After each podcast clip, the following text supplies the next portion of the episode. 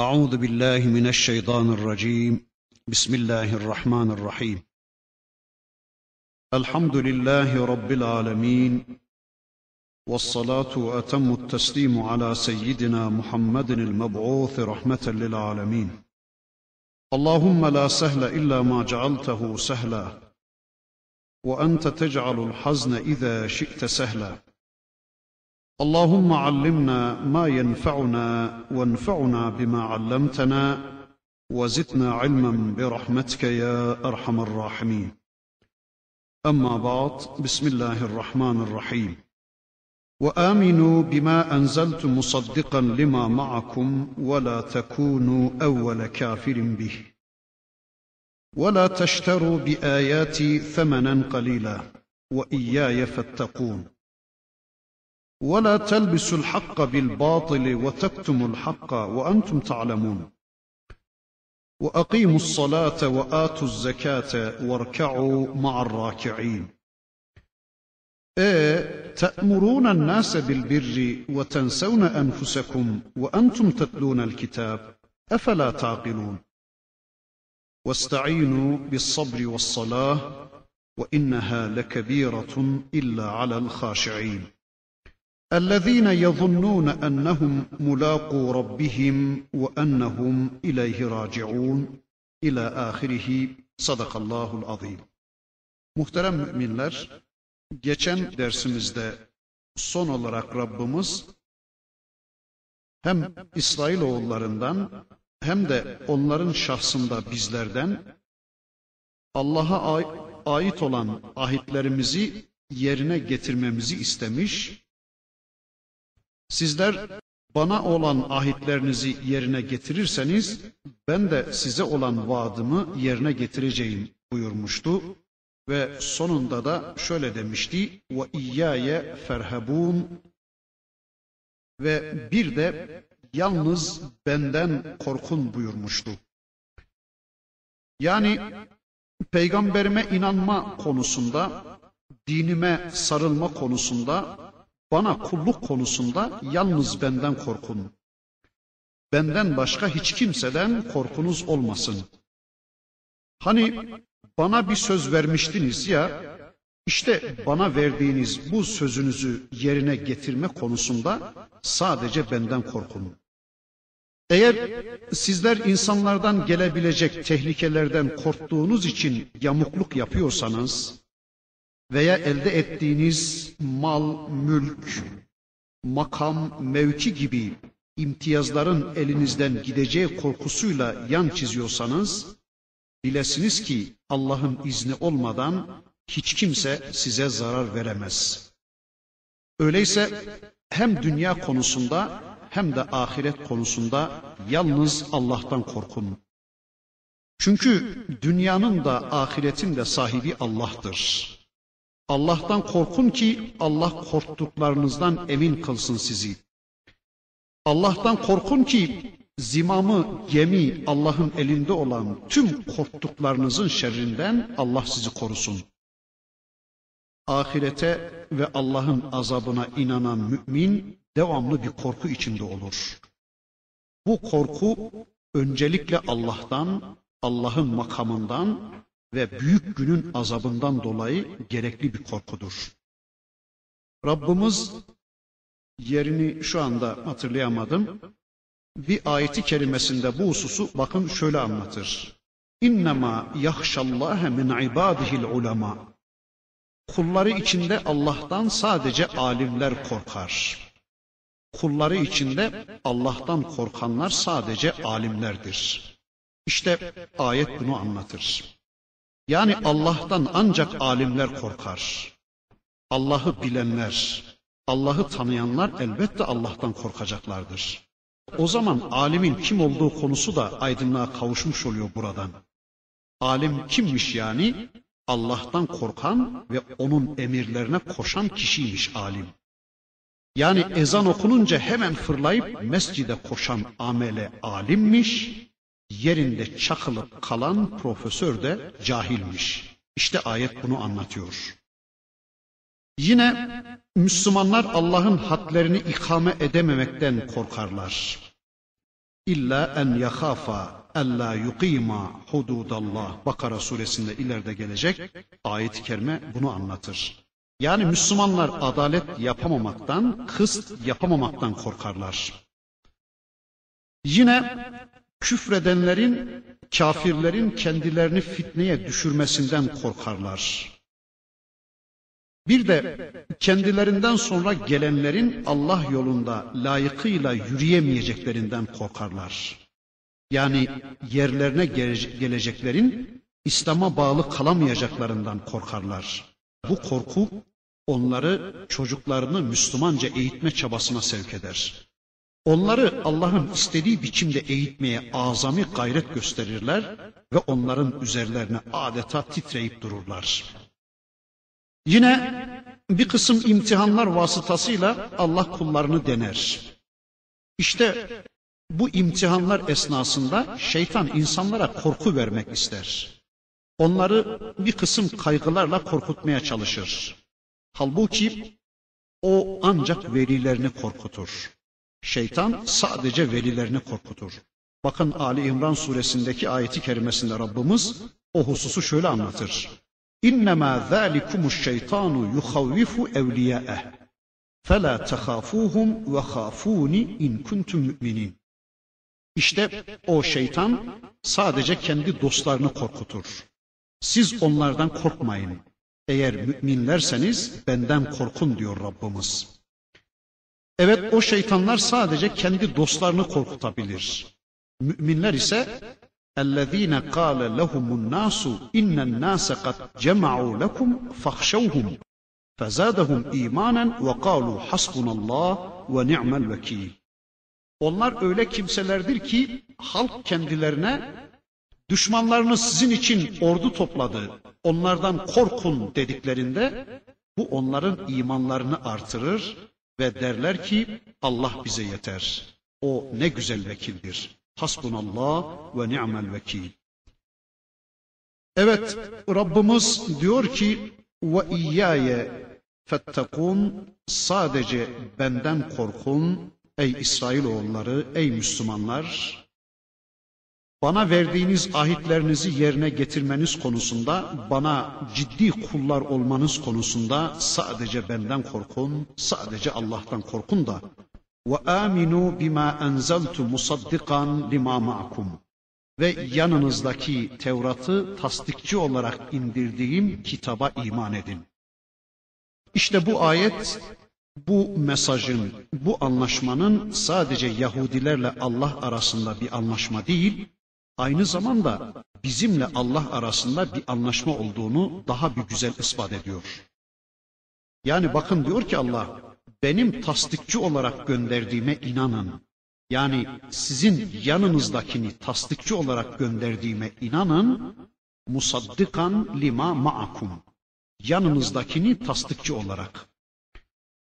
Biliyoruz ki kitaplar ve peygamberler aynı kaynaktan geldiği için birbirlerini asla nakzetmezler. Aksine bütün kitaplar ve tüm peygamberler birbirlerini desteklerler. Bakın Hazreti İsa Saf suresinde bir ayeti kerimede şöyle diyor. وَاِذْ قَالَ عِيسَى بْنُ مَرْيَمَ يَا بَنِي إِسْرَائِيلِ İnni Resulullah ileykum musaddikan lima beyne yedeyye minet Tevra ve mubeşşiran bi rasulin ye'ti min ba'd ismuhu Ahmet.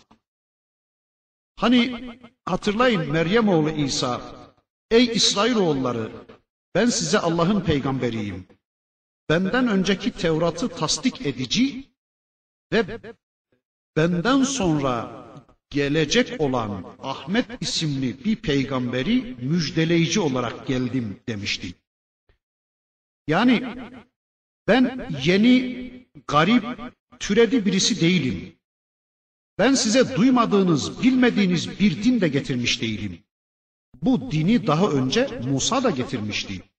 O halde ben benden önceki Tevrat'ı yalanlamaya değil, benden önceki Tevrat'ı reddetmeye, inkar etmeye değil, tasdik etmeye geldim. İşte ayetin manası budur. Yani ben benden önce Tevrat'ta benim geleceğime dair verilen müjde işte şimdi gerçekleşiyor. Tevrat'taki kayıtları ispatlamak için Rabbim beni size gönderdi. Ayetin bir manası böyle. Bir de bunun bir ikinci manası da şöyledir. Ben Allah'ın Resulü olan Ahmet'in geleceğine dair Tevrat'ın verdiği müjdeyi tasdik etmek üzere dünyaya geldim. Bakın şimdi ben de onun geleceğini size müjdeliyor ve haber veriyorum demektir. Yani bu ayet açıkça Resul-i Ekrem'in bizzat adı da verilerek Hazreti İsa'nın ağzıyla dünya geleceğine dair müjdeyi ihtiva etmektedir diyoruz. Burada da öyle deniyor bakın. Musaddikan lima ma'akum. Sizin yanınızda olanı tasdikçi olarak. Bundan şunu anlayamayız tabi. Tasdik edici Kur'an, tasdik ettikleri de Tevrat, Zebur ve İncil'dir. Ama bu tasdiki şöyle anlayamayız. Yani Kur'an-ı Kerim kendisinin önüne sürülen her şey tasdikçi değildir. Hani şimdi kimi muhtarların fonksiyonu sırf budur değil mi? Götürürsünüz imzalar. Başka itiraz hakkı yoktur. Ama Kur'an böyle değildir. Yani hani Kur'an'ın üzerinde musafları tetkik cemiyeti imzalamıştır diye mühür, imza filan var ya sanki öyle. Yani o imza olmadan bu Kur'an olmazsa sanki bu da böyle. Kur'an diye arz edileni bu tasdik edecek, o zaman bu Kur'an olacak.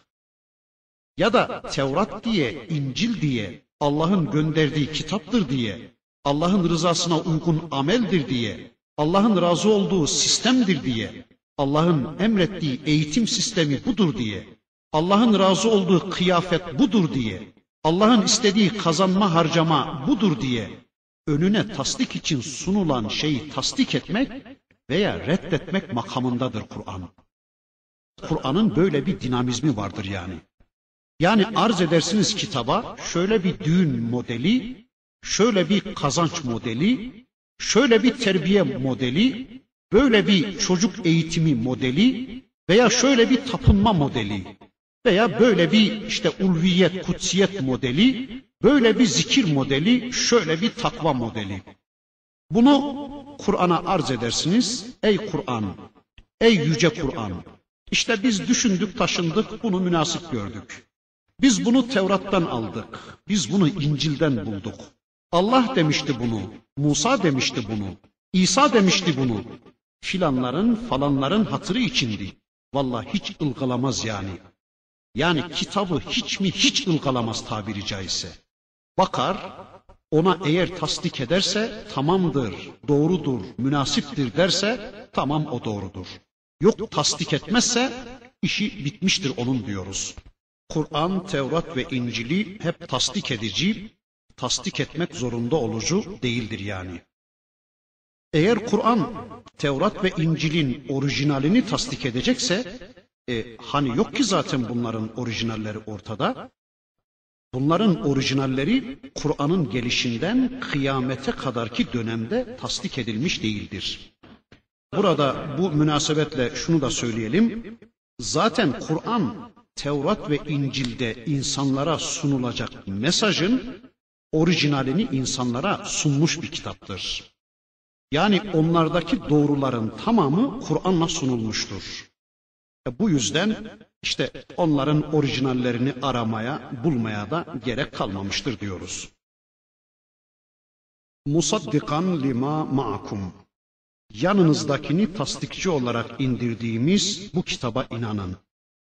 Yani ey Yahudiler, ey İsrailoğulları, sizler sizden başkalarının yanında olmayan bilgiye sahipken sakın bu kitaba inanmamazlık yapmayın ya da bu mesajın yeryüzündeki insanların hayatını düzenleme konusunda en doğru mesaj olduğunu, en doğru yol olduğunu bile bile bu bilgiye sahipken onu ilk inkar edenler sizler olmayın. Halbuki bu kitap kendi yanlarındakini kabul ediyor, tasdik ediyor ve reddetmiyordu. İşte Rabbimiz bundan dolayı elinizdekini tasdik edici, ve ondaki bozulmuşları düzeltici, eksikleri tamamlayıcı ve kıyamete kadar değişmeyecek bir özelliğe sahip kılınmış olan Kur'an-ı Kerim'i kabul edin, ona inanın diyordu. Ona iman edin ve la tekunu evvele kafirin bih ve onu ilk inkar edenler sizler olmayın. Yani onun ilk kafirleri siz olmayın. Sakın ha onu ilk küfredenler sizler olmayın. Yani bırakın küfretmeyi, siz herkesten önce inanın ona. Müslümanların ilki olun. Kafirlerin ilki olmayın diyordu Rabbimiz. Şu sizin düne kadar kendilerine din konusunda hocalık yaptığınız ve kendileri hiçbir şeyden haberdar olmayan müşrik dünyanın duyar duymaz ona koştukları ve hemen iman ettikleri gibi siz de iman edin diyordu Rabbimiz ama onlar böyle yapmadılar. Acaba bu Yahudileri bu kitaba ve bu peygambere iman konusunda engelleyen sebep neydi? Üç beş kuruşluk dünya menfaati. Başka değil, sadece üç beş kuruşluk bir menfaat. Kendi dünyalarını devam ettirme düşünceleri, insanların kendilerine kul köle olmalarını sağlıyordu. İnsanların akılları onların cebindeydi. Çünkü bilgi kendilerindeydi. Toplumda statü sahibiydi adamlar. Ama bu yeni dine girdikleri zaman bu yaptıklarını yapamayacaklardı.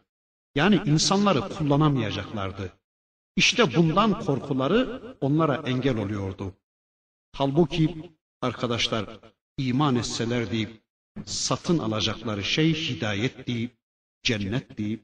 Karşılığında elde edecekleri şey Allah'ın hoşnutluğuydu. Ama tüm bunları tepip dünyayı tercih ettiler. Ölümle bitecek olan ve yarına intikal etmeyecek olan dünyanın geçici menfaatini tercih ettiler. Allah korusun da tıpkı şu anda İslam ümmeti içinde kendi dünyalarında çeşitli kitapların, çeşitli önder insanların egemenliği altında bir hayat sürmeyi kendilerine din kabul eden zavallı Müslümanlar gibi. Bu Müslümanlara da ayetin çağrısıyla gelin ey Müslümanlar, her grubun, her liderin, her kitabın, her efendinin mutlak doğru kaynağı olan ve örnek alınacak kişilerin yegane örneği ve yegane numune-i imtisali olan Kur'an'a dönelim. Peygambere yönelelim. Çünkü bu kitap sizin doğru kabul ettiğiniz ve ellerinizden düşürmemeye gayret ettiğiniz, toplantılarınızda, meclislerinizde ellerinizden düşürmemeye gayret ettiğiniz, dillerinizde virt ettiğiniz tüm kitapların en güzelini, en doğrusunu size haber verir. Bu peygamber sizin önder kabul ettiğiniz tüm şahsiyetlerde bulunmayan en mükemmel örneği şahsında taşımaktadır. Hiçbir kişide bulunmayan en güzel örneği Hazreti Muhammed Aleyhisselam'da bulabilirsiniz. Bunu bilen insanlar olarak herkesten önce siz bunu kabul edin. Gelin bunun bilgisine sahip olarak onu ilk reddedenler sizler olmayın. Grup bilinciyle hareket etmeyin. Birilerinin sizi yargılayıp dışlayacağını veya dünyevi bir kısım statüler kaybedeceğinizden korkarak buna yanaşmazsanız o zaman sizin de bu Yahudilerden farkınız kalmayacak diyordu Rabbimiz. Ama siz tam tersini yapıyorsunuz. Bari inkar etmeyin. Ama ilk defa siz inkar ediyorsunuz. İlk defa siz karşı geliyorsunuz. Halbuki siz biliyordunuz. Allah'ın hayata karışacağını siz biliyordunuz. Allah'ın insanlara din göndereceğini, peygamberler göndererek kullarının hayatına karışacağını, karıştığını ya da bu mesajın yeryüzündeki insanların hayatını düzenleme konusunda en doğru mesaj olduğunu, bu kitabın en doğru kitap olduğunu, en doğru yol olduğunu biliyordunuz. Biliyordunuz ama tuttunuz, ilk inkar eden siz oldunuz. Sizler Musa'yı tanıyorken, Tevrat'ı biliyorken, bu kitabı doğrulayan belgeler, bilgiler elinizdeyken, yanınızdayken tuttunuz, ilk inkar edenler sizler oldunuz. Burada bir soru geliyor hatırımıza. Kureyş müşrikleri onu ilk inkar edenler olduğu halde acaba neden Yahudilere böyle deniyor? Yani bu Kur'an-ı Kerim'i ve bu peygamberi ilk inkar edenler Mekkeli müşrikler olduğu halde neden burada Rabbimiz onun ilk kafirleri sizler olmayın diyor Yahudilere? Anlayabildiğimiz kadarıyla bunun birkaç sebebi var. Birincisi müşriklerin İslam'ı ve Resulullah'ı inkar ederken etkili bir fonksiyonları veya etkili bir düşünceleri yoktu. Yani bu konuda, din konusunda, vahiy konusunda, risalet konusunda müşriklerden çok ehli kitap söz sahibiydi. Yani din konusunda nüfuz onların elindeydi. Bunun içindir ki kendilerinden önce de bu müşriklerin inkar etmeleri fazla önemli değildi. Onun için Yahudilere denildi ki onu ilk inkar edenler siz olmayın. Ondan sonra وَلَا تَشْتَرُوا بِآيَاتِي ثَمَنًا قَلِيلًا Bir de ayetlerimi az bir pahaya satmayın. Ayetlerimi de az bir paha karşılığında satmayın. Femenen galila az bir değere. Aslında hitabın siyakı değer demektir. Yani neye değer? Değeri nedir filan denir ya. Veya yazma kardeş değmez filan diyoruz ya. Karşılığında ne alacaksın filan diyoruz ya. İşte öyle bir şey. Yani adam bin ton toprağı elemeye çalışıyor. E karşılığında ne alacak? İşte üç gram, beş gram altın. Onu beş günde eleyecek, on günde bitirecek. E ne kadar kazanacak? Diyelim 300 bin, 500 bin. Değmez bu kadar paraya bu iş gibi. Değmezi biliyoruz. Az bir değere olunca, yani değeri az olan bir şey diyoruz. Değeri az olan bir şey karşılığında satıyorlarmış. Mesela ayetleri satıyorlar, karşılığında ne alıyorlar? Dünya saltanatı. Değmez yani buna. Sen neyi veriyorsun bununla? Cenneti veriyorsun tabi. Değilse şöyle anlamayacağız. Yani ayetleri bir milyona veriyorlar. Aslında 3-5 milyon olsaydı bu iş değerdi değil mana. Değmez. Yani karşılığında ne alırlarsa alsınlar yine de değmez demektir bu. Peki nasıl değmez? Bakın şöyle bir mukayese yapalım. Cennet ve o. Cennet ve aldıkları. Allah ve aldıkları. Böyle mukayese edilince hepsi az zaten değil mi? Çünkü cennete en son girecek olan kişinin oradaki makamı dünyanın bir on misli filan olunca şimdi on dünyayı at bir kenara ve tut dünyadan dünyanın da içindeki küçük bir Konya'dan küçük bir parçacık al. Küçük bir makam al. Yapılacak şey mi bu? Veya isterseniz cennet birimleriyle mukayese edelim. Sen cennet kadını denen o kadını gözünün önüne getir. Öyle bir kadın ki tertemiz. Aklına ve hayaline getiremeyeceğin güzelliğin ötesinde bir güzellik ama dünya kadınının pespayeliğini de bir düşün. Hani adam diyormuş oğlum illa da kadında gözün varsa gece saat üçten sonra bak diyormuş. Veya yaş yetmişten sonra bak diyormuş. Onu kaybetmek pahasına berikini değerli görmek nasıl anlamsızsa ayetleri de öylece satmak aynı anlamsızlıktır. Yani değiştirmek. Hani öyle diyordu değil mi Bakara suresinde Rabbimiz daha önce okuduğumuz ayetlerde Ulaikellezine işteravu zalalete bil huda. İşte bunlar hidayet yerine dalaleti satın aldılar Hidayeti elleriyle itip de sapıklığı onun yerine tercih ettiler deniyordu ya. Yani bir alışveriş yapıyorlar, dalaleti alıp hidayeti vermek gibi. İşte burada da Allah buyurur ki وَلَا تَشْتَرُوا بِآيَاتِ ثَمَنًا قَلِيلًا Aman ha, ayetlerimi az bir pahaya satmayın. Yani ayetlerimi alışveriş konusu yapmayın. Bey satmak, iştira da satın almak demektir. Hani Lokman suresindeki şira sözü de böyledir. Ayeti kerime bakın şöyleydi. وَمِنَ النَّاسِ مَنْ يَشْتَرِي لَهْوَ الْحَدِيثِ لِيُضِلَّ عَنْ سَب۪يلِ اللّٰهِ بِغَيْرِ عِلْمٍ وَيَتَّخِذَهَا هُزُوًا İnsanlardan öyleleri de vardır ki hiçbir delile dayanmadan insanları Allah yolundan saptırmak ve onu eğlence yerine tutmak için lehvel hadisi satın alırlar. Yani insanları çaktırmadan Allah yolundan alıkoymak için lehvel hadisi satın alırlar.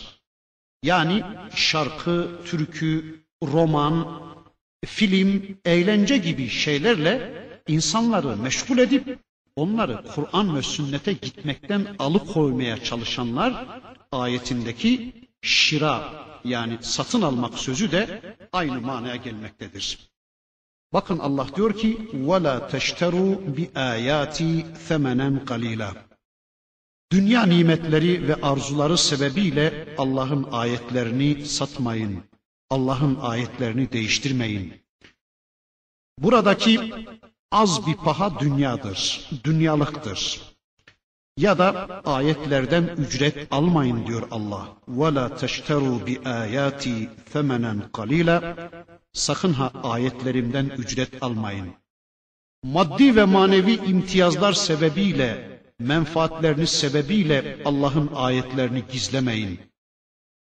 Maddi menfaatler elde etme niyetiyle Allah'ın ayetlerini kamufle etmeyin. İnsanların gündeminden düşürmeye çalışmayın. Allah'ın ayetlerini gündemden düşürmeye çalışmayın. Onların üzerini örtmeyi, kamufle etmeyi, örtbas etmeyi düşünmeyin. Yahudi alimleri liderlik ve reislik mekanizmalarının ellerinden gitmemesi, makamları gereği insanlardan gelebilecek menfaatlerden mahrum olmamak için Tevrat'taki bilgileri insanlardan gizliyorlardı da Allah buyurdu ki وَلَا تَشْتَرُوا بِآيَاتِ ثَمَنًا قَلِيلًا Ayetlerimi az bir pahaya satmayın. Ayetler satılmıyor. Değiştirilemiyor bugün ama muhtevaları gizleniyor. Okunur Allah'ın ayetleri ama muhtevası gizlenir. Veya anlatılır Allah'ın ayetleri ama bu ayet müşrikleri anlatır. İşte efendim bu ayet Yahudilere hitap ediyor. Bu ayet bizi ilgilendirmiyor gibi birileri de Allah korusun bugün onu satmaya çalışıyor. Allah'ın ayetlerini bugün birileri de bozuk para gibi harcamaya çalışıyor. Allah diyor ki sonunda ve iyyaye fettekun sadece benden korkun ya da sadece benimle yol bulun. Benden yol bulun. Yolunuzu bana sorarak bulun. Bana sığının. Benim korumama tabi olun. Benim korunmam altına girin. Ya da takvayı benden öğrenin. Ya da ben konusunda takvalı olun. Sadece benden korkun. Korkmanız, ürküntünüz sadece benden olsun.'' Sonra diyor ki bakın Rabbimiz وَلَا تَلْبِسُ الْحَقَّ بِالْبَاطِلِ وَتَكْتُمُ الْحَقَّ وَأَنْتُمْ تَعْلَمُونَ Bir de hakla batılı karıştırıp da bile bile hakkı gizlemeyin. وَلَا تَلْبِسُ الْحَقَّ بِالْبَاطِلِ Hakkı batıla karıştırıp da وَتَكْتُمُ الْحَقَّ Hakkı gizlemeyin وَأَنْتُمْ تَعْلَمُونَ Az ileriki bölümünde gelecek Allah diyecek ki yuharrifunel kelime an mevazaihi. Onlar kelimenin konumunu değiştirmişler.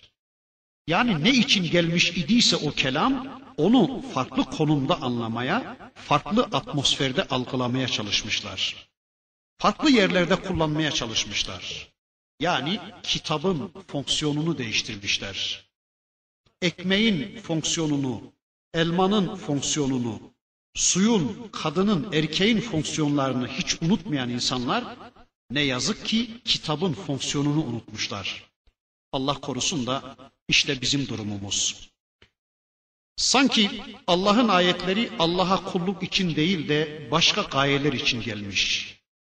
Neredeyse Kur'an'ı bir parçacık namaz sureleri işte cenaze ayetleri, nişan, nikah merasimlerinin ayetleri, para toplamayı, para kazanmayı gerektirecek dönemlerin ayetleri, bir evin veya bir dükkanın mübareklenmesi için yeri gelince konuşulacak konunun ayetleri veya işte celi, divani, nesih, küfi yazı modellerinin sergilenmesinde kullanılan ayetler. Veya Allah korusun işte tamam ben bu sureden doçent olurum. Ben bu sureden profesör olurum diyen kişinin doktorasının doçentliğinin konusu olan ayetler. Veya maalesef medreselerde bugün Kur'an Arapçanın alıştırma kitabıdır. Hani mensup mudur, mazmum mudur, müpteda mıdır, haber midir, fiil midir, fail midir? Bunun alıştırma kitabıdır Kur'an Allah korusun. Bizim gibi kimilerinin elinde de Kur'an Allah korusun işte boş vakitlerimizin, boşlukta geçen vakitlerimizin kamuflajında kullanılan bir kitap. Veya işte konuşmalarımızı biraz biraz ayet ve hadislerle süsleyince biraz dolgun gibi gözüküyoruz ve belki de böylece tatmin oluyoruz bununla Allah korusun. Adam balık satıyor aslında ama maydanozla süslüyor onu. O süs maddesidir. Değilse maydanoz filan sattığı yok adamın. Öyle değil mi? Adam İslam'da aile diyor, İslam'da takva diyor, İslam'da kazanç diyor ve araya bir iki ayet, bir iki hadis sıkıştırıyor. Böylece ayet anlatmıyor, hadis anlatmıyor da sattığı, pazarladığı başka şey de ayetle, hadisle de pazarladığını süslüyor Allah korusun. Hakkı batıla karıştırmayın. Hakla batılı bulaştırmayın birbirine. Hakla batılı birbirine karıştırmanın birkaç şekli vardır, birkaç biçimi vardır. İnşallah onu şöyle kısaca özetleyelim. Birincisi hakla batılı birlikte yaşamayın demektir. Yani biraz hakkı, biraz batılı yaşamayın demektir. Ya da hakla batılı sarmaş dolaş yapmayın demektir. Mesela ekonomik hayatta Yahudileri, sosyal hayatınızda Hristiyanları, işte geriye kalan dinsel hayatınızda da Müslümanlığı böyle bir çorba edip karıştırmayın demektir bunun manası. İkincisi, hak mı batıl mı yaşıyorsunuz? Bunu bilmiyorsanız, Allah'tan mı aldınız, başkalarından mı aldınız bilmiyorsanız, Allah mı buyurdu yoksa zerdüş mü buyurdu bilmiyorsanız, işte bu hakkı batıla karıştırmak demektir. Ya da rahmetli Hoca Efendi'nin tabiri miydi, neydi bilmiyorsanız, işte bunları birbirine karıştırmayın. Hakkı hak olarak bilin, batılı da batıl olarak bilin. Hakkı batıla karıştırmayın. Yani ha hak olmuş, ha batıl olmuş. Üzerinde durmaya gerek yok demeyin sakın. Hakkı batıla karıştırmayın. İnsanlar hakkı batıla dost doğru karıştırmıyorlar gördüğümüz kadarıyla. Müslüman kesim için söylüyorum. Bu kesim hakkı hak biliyorlar, batılı da batıl biliyorlar da hakkın ve batılın bilgisine sahipler de ama öyle bir hayat yaşıyorlar, öyle bir hayat programı yapıyorlar ki ya da öyle bir ameli program düzenliyorlar ki sanki o program hakkı yaşamaya elverişli değil. Yani program hakkı yaşamaya elverişli olmadığından batılı mecburen böyle destek çıkıveriyorlar. Veya Allah korusun da sanki her şeylerini Allah'a soracaklarken tutup Allah'a sormaktan sakınıyorlar. Ya da işte kimisini Allah'a, kimilerini başkalarına soruyorlar. Böylece hayatlarının bazı bölümlerine Allah'ı, bazı bölümlerine de başkalarını karıştırdıkları için hakkı batılı birbirine karıştırıyorlar. Mesela namazı Allah'tan ama mirası başkalarından aldıkları için hakkı batıla karıştırıveriyorlar. Veya orucu Allah'tan ama hukuku başkalarından, haccı Allah'tan ama ekonomik yapıyı başkalarından aldıkları için, kılık kıyafeti başkalarından aldıkları için hakla batılı birbirine karıştırıveriyorlar. Bir de bizim Müslümanlığımızın zaruri bir neticesi olarak hayatımızda hakla batıl birbirine karışmaktadır. O da şudur. 6000 ayetlik bir Kur'an'ımız var. Peki bunlardan kaç tanesini biliyoruz? İşte 30, 40, 50, 100, 200 tane. E geriye kalan o bilmediğimiz ayetlerin bizden istediği hayat programında bizler mecburen başka şeyler uygulayacağız. Çünkü bir şeyler yapıyoruz. Yapmak zorundayız elbette. Yani hayat durmuyor. Yani farz edelim ki insan hayatı yüz birim ve Kur'an ayetleri bu yüz birimi düzenlemek için gelmiştir. İşte Bakara şu birimi, Ali İmran bu birimi, Nisa şu birimi, Tebbet burayı, İhlas şurayı düzenlemek için gelmiştir. Yani hayatın tümünü düzenlemek üzere Allah bize bir kitap göndermiştir. O kitapta hayatımızın bir bölümünü düzenlemek için gelmiş bulunan ayet birimlerini bilmiyorsak e, hayatımızın o bölümü hep bozuk olacak ve biz sürekli batılla birlikte hakkı yaşayacağız. Yani hakla batılı birbirine karıştıracağız demektir. Allah diyor ki böyle yapmayın. Hakkı batıla karıştırmayın. Hakla batıl karışımı bir hayat yaşamayın. Sonra ve tektumul hakka ve entum ta'lemun bir de bile bile hakkı gizlemeyin. Bir de bile bile hakkı gizlemeyin. Çünkü siz hakkı biliyorsunuz. Hakkı biliyorsunuz siz. Siz Tevrat ehlisiniz. Siz İncil ehlisiniz. Siz Kur'an ehlisiniz. Siz bu işi biliyorsunuz. Öyleyse siz bu karıştırma işini, bu gizleme işini yapmayın. Her amelde, her eylemde, her fikirde ama. Bu kitap Furkan'dır. Bu kitapta hak da batıl da bellidir. Sizler bu kitabın size bildirdiği hak bilgisine sahip ola ola, yani hakkı bile bile dünya menfaatleri sebebiyle bu kitabın hak ve batıllarını insanlara açıklamamak durumunda olmayın. Bu kitabın hak ve batıllarını gizlemek konumunda olmayın. Hakla batılın birbirine karıştırılmasını bir de şöyle anlamaya çalışıyoruz. Hayatın değişik veçelerini Kur'an'ın tümü düzenlemek için gelmiştir. Mesela diyelim ki Kur'an'dan Maide suresini çekip çıkarsak, eğer hayatı düzenlemede bir boşluk olmayacaksa, e, o zaman Maide suresi fazlalık olacaktır değil mi? Öyle de olmadığına göre, yani biz bu hayatı zaten yaşıyoruz. Kitapla beraber olsak da yaşıyoruz, kitapsız olsak da yaşıyoruz. Yani kitaptan haberdar olsak da hayat devam ediyor, olmasak da. Bakın kafirler de yaşıyor bu hayatı. Şintoist, Budist, ateist, Hristiyan, Yahudi herkes yaşıyor. Yani bu hayat yaşanıyor. Ama yaşayın da nasıl yaşarsanız yaşayın.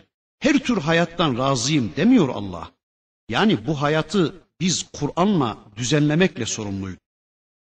Kur'an'dan haberdar olmadığımız bölümü biz Kur'an'dan habersiz yaşadığımızdan dolayı, Kur'an'dan habersiz doldurduğumuzdan dolayı mutlaka hayatımızda bir batıl bölüm olacaktır.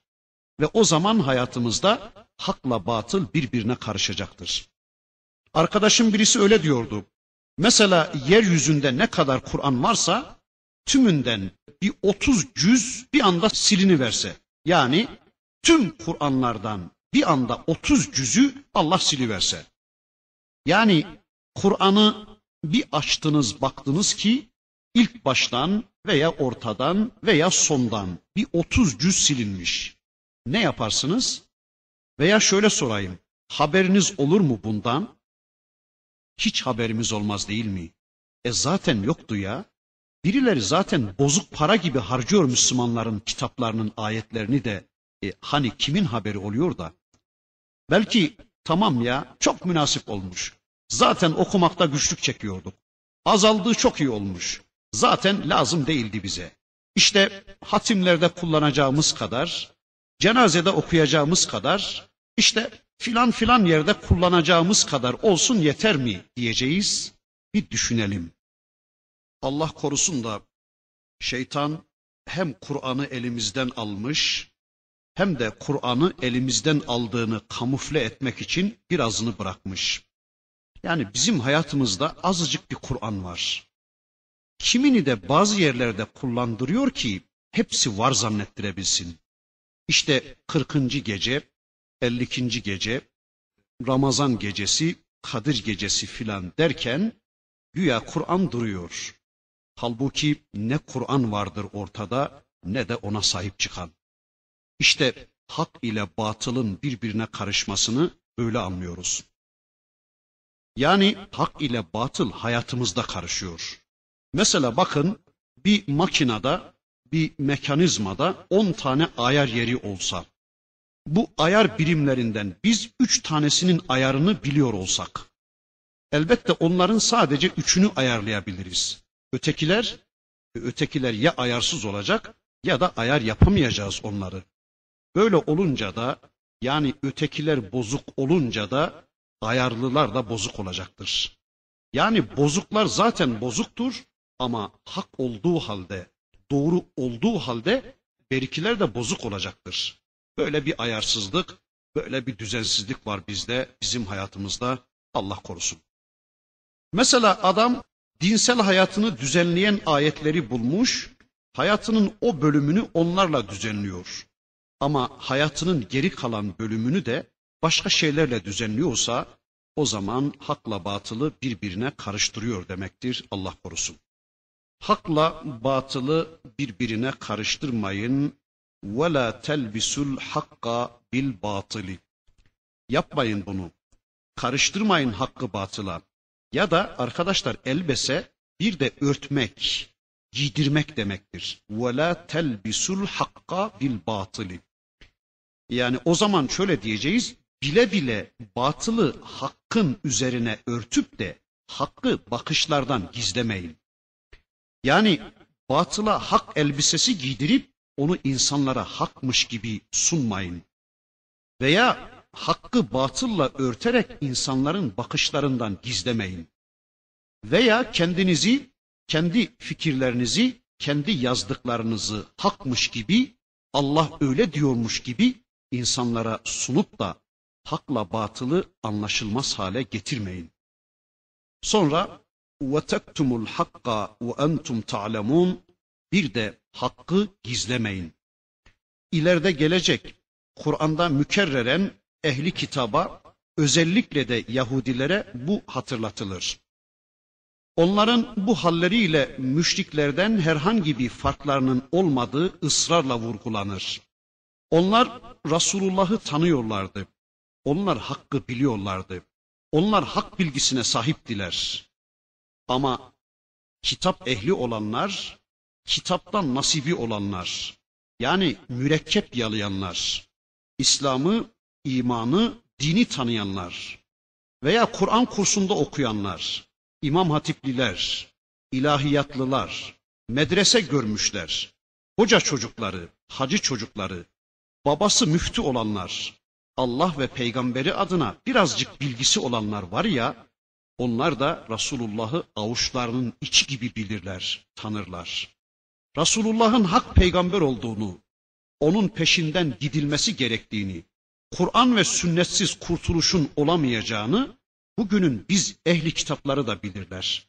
Adım gibi, avucumuzun içi gibi biliyoruz ama zevklerimiz ağır bastığı için, menfaatlerimiz galip geldiği için evimize engel olur, işimizi etkiler, doktoramız yarıda kalır, doçentliğimiz iptal edilir, tayinimiz çıkarılır, müşterilerimizi kaybederiz, okuldan atılırız korkusuyla Allah korusun bugün bizler de gizlemeye çalışıyoruz hakkı. Allah diyor ki hakkı batılı birbirine karıştırmayın ve tektumul hakka ve entum ta'lemun. Bir de bile bile bildiğiniz halde hakkı gizlemeyin. Sonra ve akimus salate ve atuz zekate verka'u ma'ar raki'in. Namazı dosdoğru kılın, zekatı verin, verka'u ma'ar raki'in. Bir de ruku edenlerle birlikte ruku edin. Burada İsrail oğullarına Peygamber aleyhisselam ve onun ashabının kıldıkları bir namaz hatırlatılıyor. kendilerinin ezip bozdukları bir ibadet türü değil tabi. Resulullah'ın Allah'tan aldığı ve pratik hayatta uyguladığı rükulu ve secdeli bir namaz isteniyor onlardan. Namazı ikame edin, zekatı verin, bir de ruku edenlerle beraber ruku edin.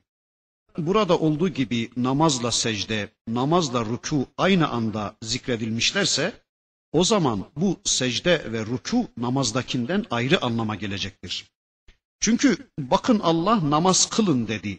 E, namazda zaten ruku var. Ama ayrıca bir de ruku edenlerle beraber ruku edin buyurdu. O zaman anlıyoruz ki buradaki ruku namazdaki rukudan farklıdır. Namazdakinden farklı bir anlama gelecektir. Buradaki ruku Allah karşısında bel bükün, Allah karşısında boyun eğin demektir. Ya da Allah'ı dinleyin, Allah'a kulak verin, Allah'ın istediğini yaşayın demektir. Ruku edin, yani Allah karşısında ukalalık etmeyin. Yani Allah'a kafa tutmaya kalkmayın. Allah'a akıl vermeye kalkmayın demektir. Mesela örtünün denilmişse hemen bu konuda rükû gerçekleştirin demektir. Veya namaz kılın, çocuklarınızı eğitin, kitapla tanışın, hayatınıza Allah'ın istediği biçimde program yapın denilmişse hemen uygulamaya koymak üzere rükû edin demektir bunun manası. Namazı ikame edin demek, namazı kılın demek değildir. Bunu daha önce de demeye çalışmıştık. Bakara suresinin başında müttakilerin vasıflarını Rabbimiz anlatırken orada demişti. Namazı ikame edin demek, namazınız hayatınızın direği olsun demektir. Yani namaz bedeninizin kulluğunun ifadesi olsun demektir. Veya iki namaz arasını Allah'a verdiğiniz söze göre ayarlayın demektir. Yani öyle bir namaz ikame edin ki bu namaz sizin ferdi ve içtimai hayatınızı dengede tutsun. Zekatı da verin ki toplumsal problemlerinizin tamamını bu zekat çözümlesin. Bir de bunun manası sadece kendi başınıza bu işi yapmayın. Sizden önce de bu işi yapanlar varsa onlarla beraber olun. Onlarla beraber cemaat olarak ikame edin demektir. Yani onlarla bütünleşin anlamına gelecektir. Varsa ruku edenler, Allah'ın emrine boyun bükenler, siz de hemen onlarla bütünleşin anlamına gelecektir. Yani bu ağacı kucaklayın demek, yani sen kendi görevini yap da ama senden başka birileri onu kucaklamakla meşgulse sen de onunla birlikte yardımlaş demektir. Ve akimus salate bu emir Yahudilere bir emirdir. Yani buradaki namaz emri Yahudilere yapılmaktadır. Öyleyse anlıyoruz ve biliyoruz ki namaz önce de var. İşte önceden beri, çok önceden beri var olan namazın Yahudilerde de aynen devam ettiğini anlıyoruz. Evet, namazı ikame edin, bir de ve zekate zekatı da verin. Böylece kişi zekat ile maldan vazgeçebilmeyi öğrenecektir. Yani malın sahibinin Allah olduğunu öğrenecektir. Değilse işte kişi malının bir kısmını def edecek de gerisinde tam söz sahibi olacaktır değildir mana. Ne demekti zekat?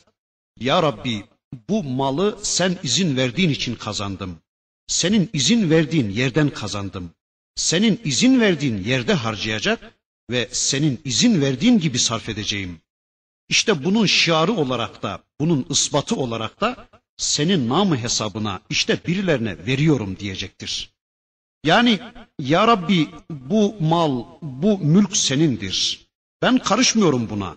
Malımın hepsi senindir malımın tamamı senindir manasına gelecektir bu. Ama hal böyleyken bakıyoruz bugün adam malının içinden zekat miktarını ayırdıktan sonra gerisine karıştırmıyor Allah'ı. Sanki al işte senin hakkın bu gerisine karışma diyor. Olmaz ki böyle. Çünkü İslam zekatı emretmenin yanında aynı zamanda mal kazanmaya bu kadar hırslı olmamayı da emreder. Adam mal kazanmaya o kadar hırslı ki zekat verse de onu temizlemez. Mesela nasıl hırslı? İlim öğrenmeye vakit bırakmayacak kadar hırslı. Kur'an ve sünnet öğrenmeye vakit bırakmayacak kadar hırslı. Ya da çoluk çocuğunun eğitimiyle ilgilenemeyecek kadar hırslı.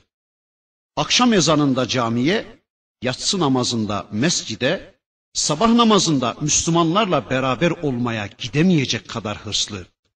Sonra da kazandığından zekat veriyor, al şunu da ağzını tut diyor sanki.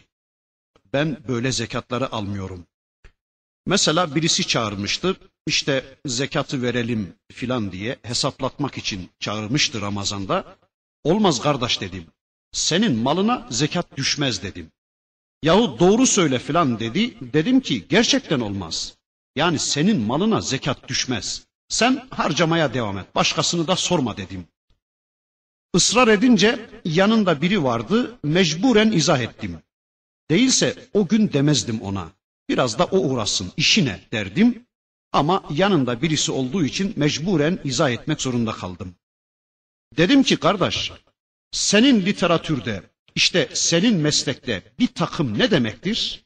Yani bir takım eşya. Mesela yemek odası, yatak odası, oturma odası, kalkma odası, amuda kalkma odası, diz çökme, bağdaş kurma odası. İşte hepsi bir takım eve. Bundan 40 takımın olsa dedim. Hangi birini bir fakire vereceksin? Kırkta birini bir fakire vereceksin. Peki kim o fakir dedim. Var mı öyle biri? Yani hangi fakire verilir bu? Bulunur mu böyle bir fakir? Yani bunu alsın da ne yapsın o fakir ya? Nerede kullanacak fakir bunları? Yani bu senin kullandığın eşyayı nerede kullanacak fakir? Öyle değil mi ama? Bugün Müslümanlar Müslümana lazım olmayan şeyin ticaretini yapıyor. Mesela adam içki satıyor idiyse zaten veremez onu fakire de çünkü haramdır. Bunu biliyoruz da aynı zamanda ihtiyaç olmayan şey de haramdır Müslümanın hayatında. Bunu bilmiyoruz. İhtiyaç olan şey. Mesela yatak lazım değil mi Müslümana? Evet lazımdır ama 15. yatak haram. 55. hepten haramdır ya. Mesela kadının süslenmeye ihtiyacı var. Tamam. Ama erkeği de yok dediyse işte iyi kötü giyinecektir. Başka çaresi yoktur. Ya olur mu ihtiyacım vardı benim demesinin anlamı yoktur. Bakın Allah'ın Resulü der ki İnna Allahe faraza faraiza fela tudayyi'uha. Allah farzlar kılmış, sakın onları zayi etmeyin. Bunlarsız cennet olmaz demiş. Bir çizgi, bir hat çizmiş Allah'ın Resulü ve sakın bunları aşmayın demiş. Bir de haramlar kılmış, sakın oraya da düşmeyin demiş. Peki soruyorum şimdi, nedir bu mobilyacılık? Nedir bu askıcılık? Allah Resulü yatarken elbisenizi dürüp besmele ile bir yere koyun ki şeytan ondan istifade etmesin buyurur. E biz ne yapıyoruz? Biz de onları askılara takıp ey şeytan bak sana hazır burada bekletiyoruz. Rahatlıkla bunu kullanabilirsin diyoruz sanki. E peki arkadaşlar İslam toplumunda olur mu bu meslekler? Bunları çoğaltabilirsiniz. Ben şu kadarını söyleyeyim. Yaptırıcısı İslam olmayan her şey İslam'da batıldır. E öyle olsaydı İslam yaptırırdı zaten onu. Bugün bu mesleklerin yaptırıcısının İslam olduğunu hiç düşünemiyoruz. Mesela baklavacılık, sebzecilik, pastacılık da öyle. Ama unutmayalım ki yarın sorulacak adama her yaptığımız iş konusunda bu konuda Rabbiniz kimdi denilecek. Yani bunu yaptıran kimdi sana? Neden aldın bunu? Neden sattın? Neden yaptın bu işi? Neden seçtin bu mesleği? Kim dedi de yaptın? Ya Allah dedi de öyle yaptım diyecek adam ya da işte bilmiyorum. Zerdüş buyurdu da onun için yaptım diyecek. İşte ihtiyacımdı ya Rabbi. Güzel görmüştüm ya Rabbi. Uygun bulmuştum ya Rabbi diyecek. Mesela bakın namaz. Namaza kimse laf edemez değil mi? Bunun bile yaptırıcısı Allah değilse yani namazın bile yaptırıcısı Allah değilse o bile batıldır. Mesela diz kireçlenmelerini önlemek için ya da jimnastik hareketi için kılınan namaz yani yaptırıcısı Allah olmayan namaz da batıldır. Öyleyse yaptırıcısı İslam olmayan bütün eylemler, bütün meslekler, bütün ameller batıldır. Bakın Allah diyor ki: "Vellezine amenu ve amilus salihati." İnanan ve inancının gereği olan amelleri işleyenler. Bunların bu konudaki imanları vahiden kaynaklanıyorsa bu güzeldir. Ama değilse salih amel değildir o. Bir amelin yaptırıcısı İslam değilse o amel salih bir amel değildir. Bazı ameller İslam'da suç olmasa da eğer onların yaptırıcısı İslam değilse yine de salih değildir onlar. Mesela evin bazen geniş olması suç mu? Hayır.